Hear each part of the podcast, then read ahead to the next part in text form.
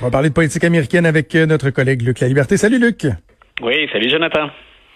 Donald Trump qui a, qui a fait jaser hier en allant visiter l'usine de Ford et je sais que Mario Dumont et Benoît Dutrisac en ont parlé ce matin.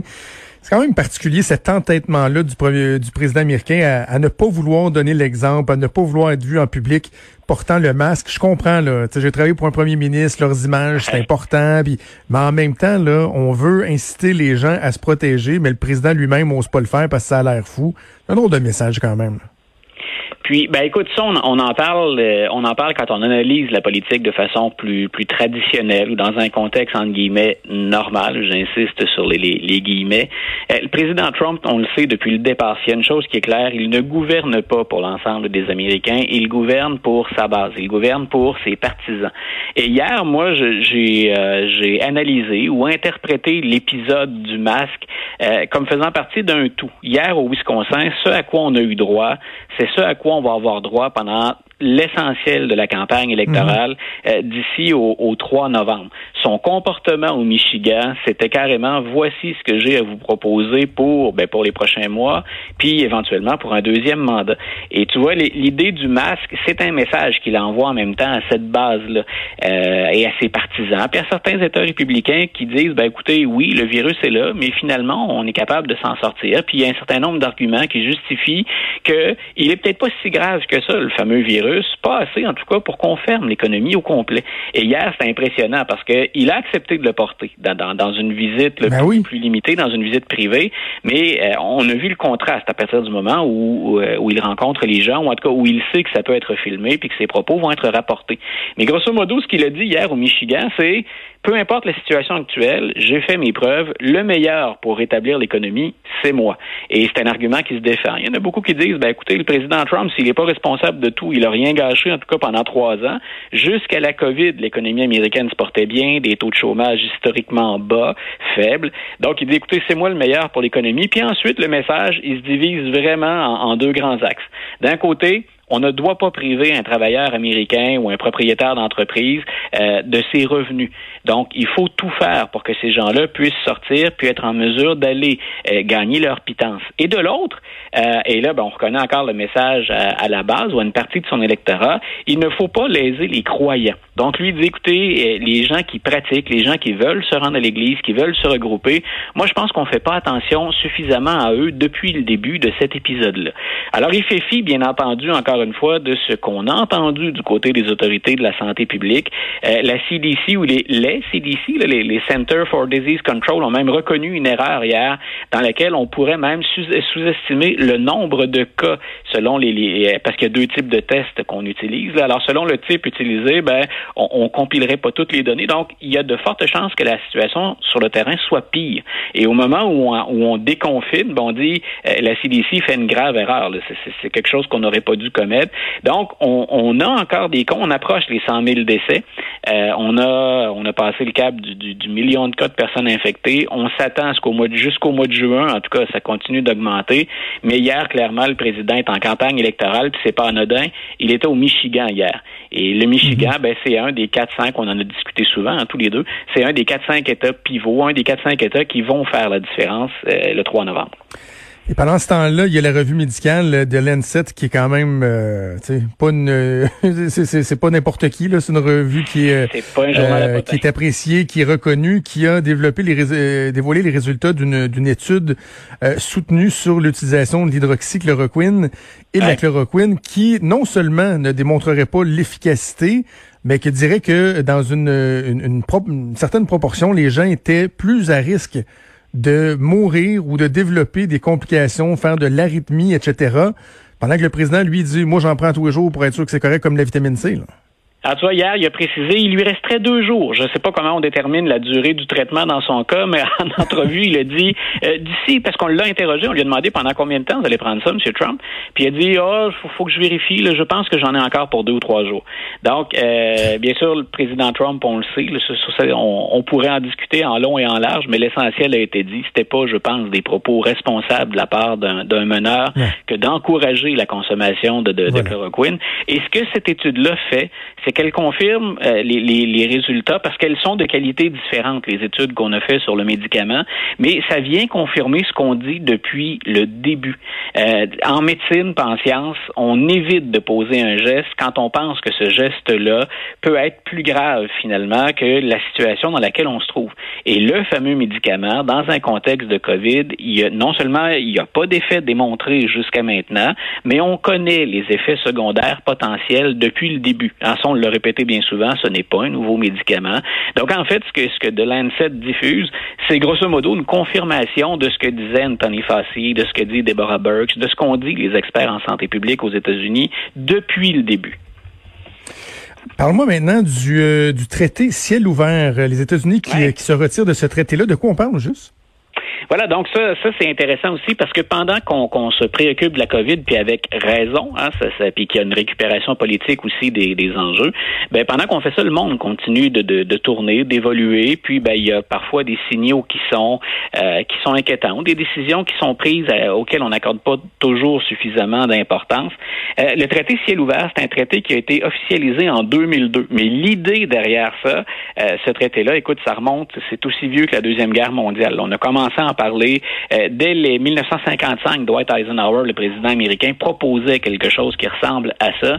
Grosso modo, ce sont des vols. Hein, donc, on, parle d'une surveillance aérienne entre pays, bien sûr avec des avions qui sont pas armés, mais on donne accès à notre ciel pour faire de l'observation. Et c'est comme ça qu'on est en mesure de constater ce qui se passe un peu partout dans les zones ou dans les pays qui ont accepté de signer ce traité-là. Donc, on peut aller chercher de l'information de première main, des observations, entre autres installations militaires qui euh, se retrouvent dans les, ils sont 35 pays à faire partie de ce traité-là, dont le, Canada. Donc, le, traité est entré en vigueur en 2002, le jour où ben, la Russie a accepté d'intégrer les rangs de ce traité-là. Euh, ce, que, que le président Trump a, affirmé hier, c'est les États-Unis se retirent de ce traité-là parce que la Russie triche avec les règles du jeu bien souvent. Les Américains sont pas le, les premiers, c'est pas le premier pays à dire. Hein, la Russie ne joue pas franc jeu là dedans Si on peut comprendre l'argument du président Trump, il faut quand même sous-peser la décision. Est-ce que pour euh, bien montrer à la Russie qu'on ne se laissera pas euh, rouler dans la farine, est-ce qu'il faut se retirer de ce traité-là euh, et perdre l'information dont on jouit, dont on bénéficie en raison du traité? C'est là où il y a beaucoup d'experts qui ont réagi vigoureusement. Et je parle pas d'opposants démocrates. Là. Moi, hier, j'ai relevé parmi les déclarations les plus spectaculaires, il y avait celle de l'ancien directeur de la CIA, qui est Michael Hayden. Michael Hayden a travaillé, il a été nommé, puis il a travaillé pour l'administration Bush. Donc, c'est pas un Obama ou un Clinton. Là.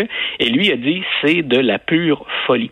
Et il y a, il y a deux intérêts là-dedans. Ce que M. Hayden dit, si je résume son, son propos, son argumentaire, dans un premier temps, il dit les États-Unis se privent de renseignements et c'est pas vrai, comme le dit le président, que les satellites à eux seuls peuvent, en 2020, faire le travail. Il y a encore de l'information de première main qu'on va chercher grâce à la surveillance aérienne. De l'autre, non seulement les Américains se privent de renseignements, il dit on perd aussi de l'information qui peut servir à nos alliés. Donc, il y a beaucoup de pays avec lesquels les Américains collaborent parmi les 34 autres partenaires du, traité. Euh, M. Eden disait, par exemple, ben, regardez ce qui s'est passé en Ukraine, regardez ce qui s'est passé en Crimée et qui impliquait encore une fois la Russie. Et il dit, on a profité de, des vols d'observation pour aller chercher de l'information ou pour aller en confirmer de l'information. Ben, il dit, quel message envoie-t-on maintenant à nos alliés si on n'est plus capable, grâce à ces vols d'observation, pour lesquels nous, on fournissait des renseignements aux alliés, si on n'est plus capable de le faire, quel message envoie-t-on à nos alliés? Donc, M. Trump, lui, ce qu'il dit, l'argumentaire de l'autre côté, ben écoutez, on sort de là parce que la Russie joue pas franc jeu, puis ben si on sort, ça va forcer les, les Russes à revenir autour de la table. Donc, c'est un pari, moi, hier, j'ai écrit un petit peu là-dessus. Ce que je disais, c'est que c'est un pari qui est très, très risqué. Miser sur la bonne foi ou la collaboration des Russes en tentant euh, un jeu comme celui-là, ça me paraissait risqué, compte tenu de ce qu'on perd dans le traité. Mais il n'y a personne là-dedans qui veut sauver la réputation de la Russie. Là, je fais pas, je suis pas un ardent défenseur de M. Poutine, mm-hmm. même si je reconnais son, son génie politique. Mais le, le pari est très risqué. On se prive effectivement de renseignements sensibles très importants. Dans un tout autre ordre d'idées, euh, Luc, on dit souvent que bon, l'expérience en politique, euh, c'est une bonne chose, mais qu'on a beaucoup, beaucoup, beaucoup d'expérience, ça veut quand même dire qu'on peut retourner dans notre passé pour identifier notamment certaines contradictions. Et euh, Joe Biden, il est confronté à ça en ce moment. Voilà, c'est une ancienne conseillère, euh, c'est une ancienne conseillère à Wall Street, une analyste financière qui euh, témoigne maintenant ou qui commente l'actualité économique aux États-Unis, qui a dit, écoutez, euh, les démocrates, là, ils aimeraient bien, puis j'en parlais moi ce matin, puis je voulais y revenir avec toi parce que on est au tout début de la campagne. On, va commencer bientôt à se rouler dans la boue, puis à, rouler des, mécaniques, à jouer les, gros bras, si M. Biden tombe dans le panneau, bien entendu. Mais elle dit, écoutez, vous voulez faire, les démocrates, un référendum autour de, du président Trump en 2020. Euh, on remet en question souvent sa parole, son comportement, ses qualifications. On trouve qui ment ou qui déforme. Oubliez pas qu'avec Joe Biden, vous avez aussi affaire à, un menteur pathologique. Et elle se livre à une charge à fond de train qui, faut bien le reconnaître, est pas dénuée de fondement.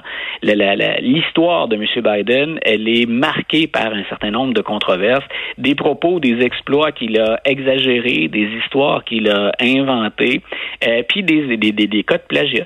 La première fois, par exemple, et ça c'est documenté, la première fois où Joe Biden se lance en politique, 1987-88 pour la présidentielle, première fois où il souhaite devenir le candidat démocrate, ben, il doit se retirer à la suite d'une controverse. Il a, euh, il a copié littéralement le discours d'un politicien britannique, allant jusqu'à s'approprier l'héritage familial de ce politicien-là. Donc en disant ma famille, c'est une famille de mineurs, ils sont descendus dans le trou. Euh, non, ils ont jamais été mineurs, les Biden. Donc, elle dit, regardez l'ensemble de, du portrait de M. Biden, puis ramenez ça autour de Tara Reid, le fameux dossier d'allégation d'agression sexuelle contre mm. Joe Biden qui défraie la, nouvelle ces jours-ci. Puis on dit, ben écoutez, euh, à menteur, menteur et demi, oubliez pas, vous avez aussi affaire à quelqu'un qui est responsable de plagiat et de mensonge.